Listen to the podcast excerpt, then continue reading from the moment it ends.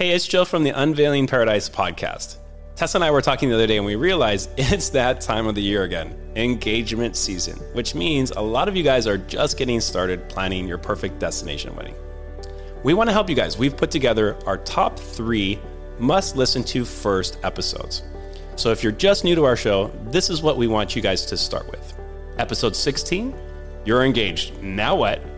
Episode 9, creating your perfect wedding budget and episode 11 Things Wedding Coordinators Wish You Knew Before You Started. If you're planning your wedding here in Hawaii, hit us up. Mention our show to learn more about our Unveiling Paradise podcast promo. Happy planning!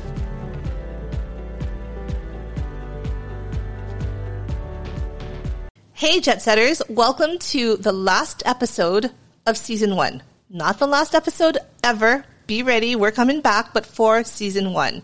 Joe, welcome to my podcast. I can't believe we made 15 episodes. It's amazing. It actually went by really fast. and we didn't kill each other. We didn't kill each other. I have some like like bruises on my ankles from you kicking me under the table. Sorry. And some of my commentary didn't make it into the actual it had episode. to get cut. But we are super excited that that was our goal to hit 15 episodes. So here we are with our final episode of season one. right. And this is going to be a good one. So it's sort of the pinnacle of the last 15 episodes. We've talked to some of our past clients, destination couples, and just kind of thought like, what advice would you share with future couples? And this is from real clients who are Real saying, people. planning a destination wedding. Here's what I would like to know before I actually decide to do. Exactly. Exactly. Let's get started. Welcome to Unveiling Paradise, your go to destination wedding podcast. I'm Tessa, wedding planner and owner of Fred and Kate Events. And I'm Joe, wedding and adventure photographer of Joseph Esser Photography. We are based in Hawaii, one of the biggest, most popular locations for destination weddings. We want to share our real life experiences with you, give you insight from a professional's perspective, and still make sure you're having fun in the process. We're huge believers in the fact that planning a destination wedding can be one of the most amazing experiences, and we want to bring you along. We're so excited to talk with you about weddings, Hawaii, and everything else under the sun. So pack your bags and let's get started. Welcome to episode 15 and my podcast. It's my podcast. Today we are talking about a question we asked our real clients, our real couples. What advice would you give someone planning a destination wedding? And we have a bunch of different responses that we're going to kind of, you know, talk about and, and discuss. I think it's actually such useful information. Things that I didn't necessarily think were so important or I didn't even think about. Right. And what's kind of cool is, you know, like Joe mentioned, it is real life clients. We texted a bunch of our previous clients. I also surprised my clients when we were on calls. I'm like, hey, quick question for you. Answer this. I'll wait. um, and we got some really, really cool answers that we want to share today. Okay, let's talk about one of the first responses we got from our couples. So one of the first responses that we got that I think was consistent with almost every single couple that we spoke to was a destination wedding will be smaller than a local hometown wedding. You know, coming from a professional standpoint, my my estimate when I tell couples, it's about 50%. So if you're inviting 100 people, you're looking closer to about 50 people showing up. I think that's really true. I think, mm-hmm. and, and to be able to kind of have that going into it, right? Knowing that you're going to have half the number of guests. Right. it's- right. So one of the couples that I was just speaking to, you know, she was saying the tip that kind of went along with that was expect that. You know, she ex- she invited less people because she was worried that she didn't want to go over the venue count. But because once she started getting RSVPs and she realized that it was lower than what she thought, she's like, shoot, I could have invited more people. I should have, because at this point it's too late to invite more people. They're in Australia. So to have them start looking for flights and whatnot, we're only a month out. She's like, I wish I had invited more than I thought I should have invited to allow for that fallout. All right, let's do the math. You're the math whiz. I am. Okay, so if you want to have 50 people at your destination wedding, you Invite need- 100. You need a 100, 100. yeah. Okay, okay. If you want to have 68, do the math quick. No, wrong. Oh, wait, did I go the wrong way? No, wrong. Tessa, is this a good thing or a bad thing having less people? I think it depends on what your goal is, right? If you're looking to have all of your family and friends there and as many people as possible, then it's definitely a bad thing and maybe a local hometown wedding makes more sense for you.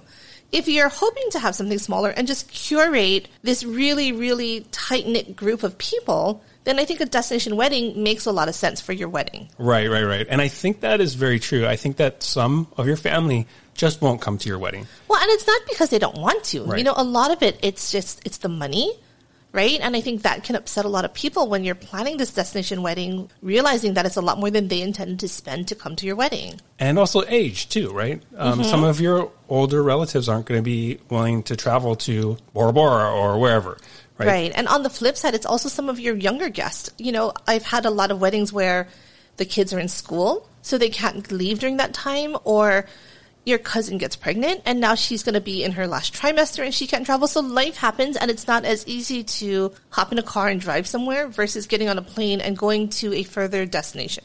And everybody has the uncle that says, I'll come to your destination wedding as long as the destination is my couch. Yeah. I've never heard that. That's funny. So, you know, they probably won't come to your wedding if it's like at your hometown anyway. Yeah. So, you know, you have to keep that in mind too. Yeah. Is it core family members, the people that are most important that are going to be able to come? If it's a yes, then, you know, that's something Then really important it. to think about. Yeah. We actually talk about this in one of our previous episodes. So in episode two, we talk about smaller guest counts and how they can be better for your budget and your wedding versus larger. So definitely go back and listen to episode two if you haven't yet. Awesome. Okay. So the second comment that we got from our couples was that if you're hiring locally, you're not going to necessarily have the ability to meet your vendors before your wedding. For sure. And this was something that I think is kind of important. And so, you know, we've talked about this before. How do you find vendors that you can trust, that are trustworthy? And how do you go about doing that if you don't have that face to face interaction where you can sit down at a coffee shop and look through somebody's wedding album or something like that? So when I first think about, you know, a destination, somewhere that I've never been, I think the first thing that I would do is go to the venue. So look at venues because they are established, they're trusted, and find their vendor list, right? Are there wedding planners that are on their vendor list? Because I feel like that is a great place to start. They're not going to put some junky coordinator on there Yeah. that doesn't have, you know, any idea of how to run a wedding at their property. Exactly. And I think about, you know, a lot of the venues here is they require wedding planners. And again, they are vetted. We are licensed insurance, you know, must haves. This is where you want to start. And then finding that person that kind of fits with your vibe. I think that is a big concern for people is finding somebody who they can trust. That's trustworthy. If you don't actually get to have the face to face, are they a real person? Right. and that's a huge thing. And so, you know, several people that we, that we kind of interviewed and talked to about this, that same thing came up. It's the hire a wedding planner, but find a wedding planner that you really trust. Find vendors that you trust. Yeah, yeah. And the beauty of the world we live in right now is that we have such amazing video conferencing software, Zoom, FaceTime, all these things that you can have those meetings. It sort of feels like it's you know face to face you can tell if somebody's like doing their call in their underwear like don't don't hire them You can't tell if they're in their underwear. but you know like you you can get a like when you can have a video conference call you can ha- almost have that face to face interaction i think that's always so important I love Zoom and I think it's such a great way for me to connect with couples and, and for us to get to know each other. So when I see them for the first time in person, it feels like we already know each other. We've built that trust. We know our relationship and it feels really good. Yeah, and when we walk into like the bride or groom's room, they're like, "I know you. I know what your face looks like, and I know what their face Hugs looks all like." around. so, I think I think that is a, a really great tool to use. Tessa, pro tip here: if you have the means, visit that location in advance. Plan a trip before your wedding so you can do a site walk. You can meet with your vendors in person. A lot of times we will have our couples will actually say, can we do an engagement shoot? We're going to be out there like six months before the wedding. Let's do an engagement shoot so we can have some cool photos from Hawaii and then also get to know you as the photographer. And I think that's also something that's really helpful if it's in your means. Right, exactly. And it's the same. Can you do a tasting in advance? Can you look at your venue in advance? Can you get your photos, hair and makeup trial? All of those things are really cool to do if you can. They're definitely not mandatory. Let me ask you this question. Have you ever done a site walk for a couple that's planning a destination wedding via Zoom? Yeah, all the time. So you'll take your phone and you'll be like, okay, now check out this ballroom and da da da da. yeah, and I'll be pointing, okay, so this is where I think we should put the dance floor. This is where the DJ booth will be. These are the tables. Here's a sample of the chairs in the corner. You know, so I've definitely done that for couples, of course. Technology is so cool. Yeah, it's Yeah. amazing. One of the comments that I got from a couple of people that I spoke to was something that we talked about previously, and it is hiring local vendors to save money. The case in point that we talked about is I had a bride who was going to bring in her photographer and videographer from DC. This wedding company has never been to Hawaii before. They've never not only shot in Hawaii, but never been to Hawaii. So I told her, you know, we have a ton of great photographers, videographers. Like, why wouldn't you just consider having someone local? You know, and after their wedding, she sent me this amazing text and said, you know, you were so right. The pictures were, were awesome. They knew exactly where to go on property. Like everything just made sense. I think this is a great tip to keep in mind. It makes sense to hire locally to save some money. The cost to fly a photo and video team in for your wedding, it's expensive. And if budget is important, then hiring local will save you a lot of money. And if you are planning on flying in your photographer or video team, just know that it's going to cost more. Let's go to this next comment. And this is actually from one of my couples. Yay! Yay! Thanks for sharing. This comment is about making sure to plan additional events for your guests. Okay, so what does that mean? I love that. Okay, so what does that mean? This couple did this awesome welcome reception luau where they had everybody dress up. I think they dressed up in like aloha attire. It was super colorful and it was awesome. So fun. And they had a live band. They had like a hula dancer and they had cocktails and they had like past hors d'oeuvres and everything. What I love most about this was the fact that everybody had the opportunity to mingle and get to know each other before the big day. So actually at their wedding, everybody already had known each other. It Right. wasn't just like getting to meet each other at first, you know, and like, you know, a lot of times it's the bride or the groom and their families that are coming together. They've never met each other. Right. And if they're doing that on the wedding day, you know, I think that could be kind of awkward. But if they were just like sipping Mai Tais the night before, you know, it's just going to be a lot more relaxing. It kind of breaks the ice, especially with a lot of destination weddings. If the families are from different places, they haven't met each other. So this is maybe one of the first few times that they've actually met and got to hang out. I see that a lot, right? Do you see that a lot? Like usually it's like before the wedding, our couples will have like a whole list of different activities that they'll do. And I think that's so awesome. What else do you see? Right. So in addition to the pre-wedding, the post-wedding, right? So a lot of times they do the brunch the next day. They have, you know, lunches and picnics and whatnot. But one thing that I really love is the after party. For example, in Hawaii, if you're outdoors, the party has to stop at 10, which is really early for a lot of people. My suggestion though is to take your party and go to a bar. It becomes this after party. You know, there's a lot of people that aren't going to want to stay, but you have kind of that core party. If you are in wedding attire, guess what? Now people are buying you drinks instead of you having to pay for everybody else. The role is flipped and now free drinks all night for you. There you go. I like that. And that's actually true. I think that having a destination wedding means that it's not just that one event, right? You're sharing your wedding week almost with, with your guests, right? And so Right. after party, you know, the brunch after, the, the day after, you know, the pre-party, all that stuff is all kind of part of the destination wedding experience, right? Yeah, I think it's a week long celebration. Tessa, what else you got? Another tip that we received is to plan ahead and research local marriage requirements. And what I mean by that is understanding if you plan to fly in on a Friday afternoon for a Saturday wedding and then leave on Sunday, if you are legally trying to get married in a certain destination, there are rules in terms of getting your marriage license. How do you legally get married in that state? Right, I see. So if you're trying to pull your marriage license in the state of Hawaii, you have to go into the health department, Right. Which is open like regular office hours. Yeah, government hours, Monday through Friday, 8 to 3. Holidays they're closed. Every stuff. holiday they're closed. So it's understanding if you are coming in on a weekend and you're getting married, you know, that weekend, how do you make that work? And it's possible. There are certain people that can help you, but plan ahead so you don't get here, realize it, and then start to freak out like, oh my gosh, we can't legally do this. What do we do? So it's just, it's having that plan ahead of time. I think that's such helpful advice. Actually, one of my recent clients was telling me that they actually got married in their home state.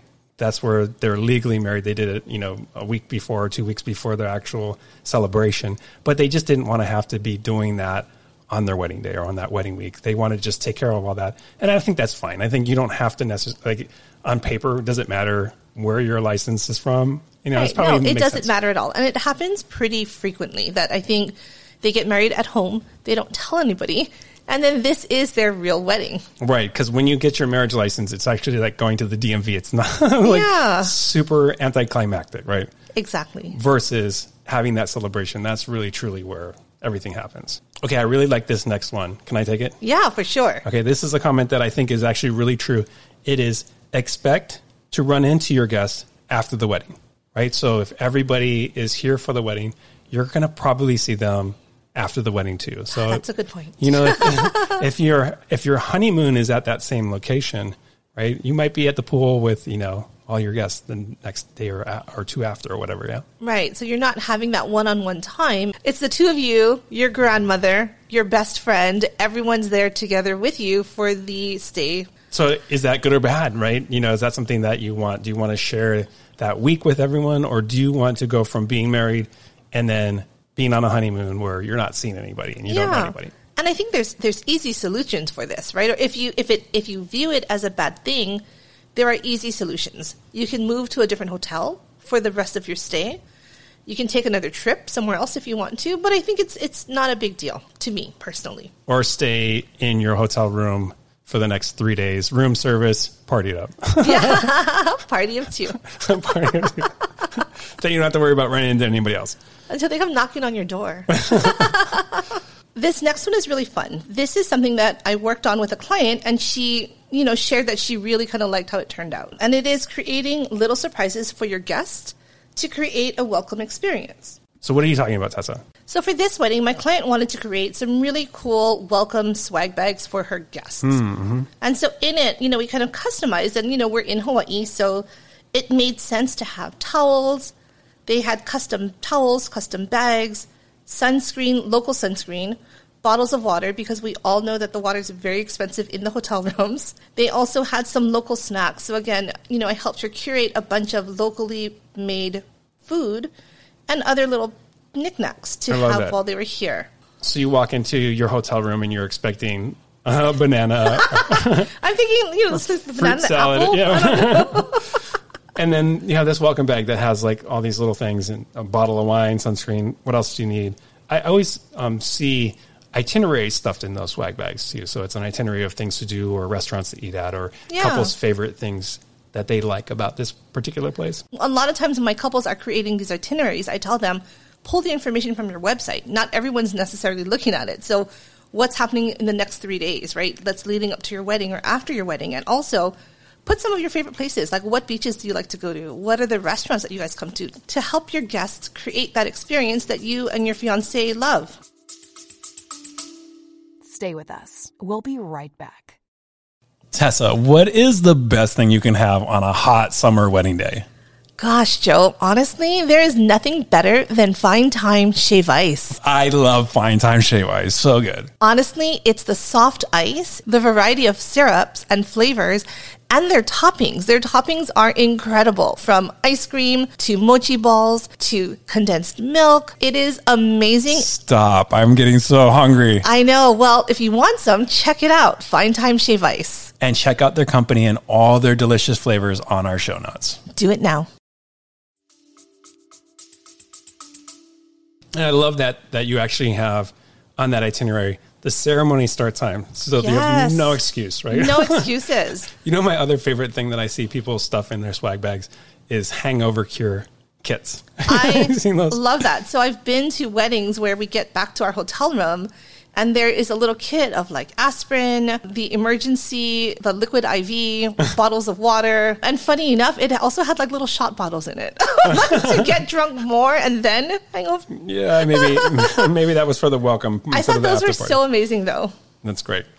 Okay, so this next one comes from one of our international couples, international clients, and they're from Australia. And they were saying, keep a watch on your currency and your currency conversion rates. Right. Because at different points, their dollar was worth more or worth less compared to the US dollar. Right. that was really interesting to hear. it was such as you know it's one of those things where living in the united states our dollar has been getting stronger right even against the, the japanese yen euros whatnot and, and you just kind of sometimes forget how it reverses when people are traveling here Right, right, right right. their dollar is weaker and so when we were talking to this couple the one thing that she had mentioned was had i paid more in advance versus waiting to pay towards the end their spend would have been a lot less Yeah, yeah, yeah. That- right because it's it's the conversion That's so true. Like when you travel internationally, like okay, how much? Is, and sometimes you you're like your dollar is stronger, sometimes it's weaker, and that's super great advice. I like Right. One piece of advice that a bride shared with me, and I love this, and I do tell this to clients,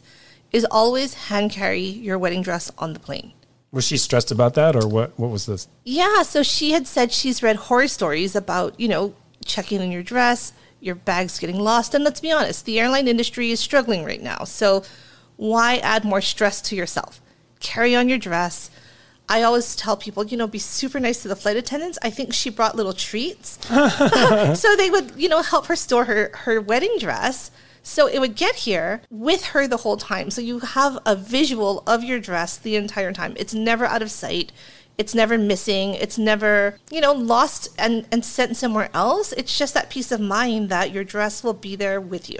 Wedding gowns are so expensive. I've had a bride who had a $20,000 wedding gown. I was like, what? You paid that much for it? But I mean, Yeah. imagine that. Like, would you put $20,000 of cash in your suitcase or $20,000 of camera gear in your suitcase? You carry those important, valuable things. Right. I think that's super good advice. I think that's actually pretty commonplace practice. Most of our brides will hand carry their wedding gown, and it's not a big deal. There's always like a little compartment in the front of the plane where they can put it on a hook and it's not going to get wrinkled either. So the funny thing is, I think a lot of my couples think that the best thing to do is ship it ahead of time.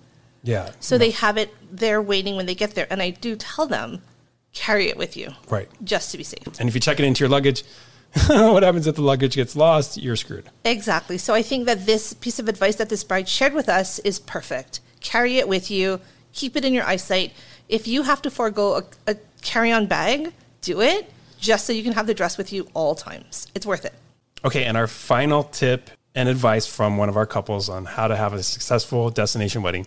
It's about budget, right? Always about budget. we talked about this in episode was episode nine. We Yep. talked about this. This is super important. So their comment was actually set a real budget, right? Set an actual real budget and prepare for your wedding to cost more than you actually expect. Right. Which is, you know, it's one of those things where it can sometimes be a bummer, but you have to expect the unexpected. And it's not that everything's more expensive, but you may end up wanting to upgrade or more people may show up. So be prepared for everything. That is the golden rule of Wedding Planner 101. And I think a lot of couples think that a destination wedding can be cheaper than having a local hometown wedding because you don't have as many people, right? And that can be true, right? It actually can be cheaper. If you were going to have a wedding of 500 people and because you're doing a destination, you're only inviting 50, your cost should be less. But we actually just had a wedding that went way over budget. And it was because of this exact reason. They had thought there was going to be 75 people and 130 RSVP'd. So But that's awesome, right? awesome. awesome. But their budget was based on 70 people for dinner and drinks and all that sort of stuff. That extra 40, 45 people almost doubled their budget for Right. what they were expecting to pay for dinner and drinks. And I know that that was something that they were kind of stressed out about. And this is why they kind of share this advice with you. Yeah, yeah, yeah. yeah. Super important. Okay. let's recap. I think we had 10, was it 10 different tips on how to have your best destination wedding? I think so, maybe. advice? All right. Okay, let's go. Okay, so the first tip is destination weddings will often be much smaller than a local wedding, so plan for that. Yes. So if you're inviting 100, expect 50. Correct. Yes. Okay, I can do math. Yeah, Yay. yay, math. Okay, number two, if you're hiring locally, you're not necessarily going to have a face to face meeting with your vendors before your actual wedding day. Correct. So finding vendors that you trust is really important. Totally. The third one is save money by hiring local vendors. And we talked about this. It's going to be expensive to fly in all your vendors. Right. So, Airfare, hotels, transportation, all of that's expensive. So save money by hiring local. but if you want to have your super special, awesome photographer, fly them in, but just know it's going to cost more. All right, number four, have additional events if you're doing a destination wedding. So have a welcome reception, have some different mixers and events and hiking trips and surf trips or whatever you're doing. And don't forget the after party. The next one is to plan ahead and research your local marriage requirements. You don't want to fly in, get to your destination, and then realize you don't have enough time to get the proper paperwork to legally get married there. Right. So if you expect to actually pull a marriage license in the state that you're going to be doing your wedding at, make sure you get there and make sure you know when those offices are open. Right. Do your research beforehand. And number six, if you're planning a destination wedding, expect that you're going to be running into your guests, right? So if you are at a hotel, everybody's staying there, the next day after your wedding, you're going to run into people. That could be good or bad. And if it's a bad thing for you, you can move straight to your honeymoon like a lot of couples do. Number seven, create a welcome experience for your guests with little treats. A The welcome s- bag. The swag bag. the swag bag. Everybody loves that. Yeah, swag bags are the best. Number eight, currency. Check the value of your currency. And if that currency is moving around, pay things when the currency is the strongest, Yep. especially for, wait, this only applies to our international guests. yeah, I mean, Minnesotans, Minnesotans are fine. Number nine, always carry your wedding dress with you. Don't check it in. Don't send it ahead. Carry it. Have it visually with you the entire time. Don't trust anybody. Don't trust, no one. anyone with your wedding dress, your bank account, nothing. Rounding out our list, number 10. If cost is going to be an issue, set a real budget and expect that budget is going to be higher than you expect. What a great piece of advice. I wish I thought of that myself. All right. And with that, season one, episode 15 is complete. We did it. Yay! Season one is done. awesome. Did you have fun? So much fun, I guess. Are you going to keep me on as your co host? you are the best co host ever. All right. Back at you. so we are taking a quick little break, Yes, one month. one month. We will be back in mid November, so right before the holidays. We will be back in your ears. And season two is going to be a little bit different because we already have lined up some amazing guests to interview for our podcast. These are our favorite destination wedding professionals, and they're going to share their own unique perspective on working in the world that we work in. Exactly. It's going to be fun to have another perspective coming and talking with us about destination weddings, weddings in general, and just everything else. I can't promise you they're going to be any funnier, but They won't, they, they won't be funnier than me. They'll be funnier than you, but that's good. I have a whole pocket full of dad jokes right. I can't wait. Cannot wait. Save them for season two. All right, sounds good. And we will see you guys again real soon. We'll see you guys soon. Thanks for listening to another episode of Unveiling Paradise. If you enjoy our show, please follow us and rate us on Spotify or wherever you listen to podcasts. It would really mean a lot. And don't forget to also get on our mailing list and follow us on Instagram. Just do it already. Until next time, this is Tessa. And this is Joe. And don't forget, your happily ever after It's just a plane ride away.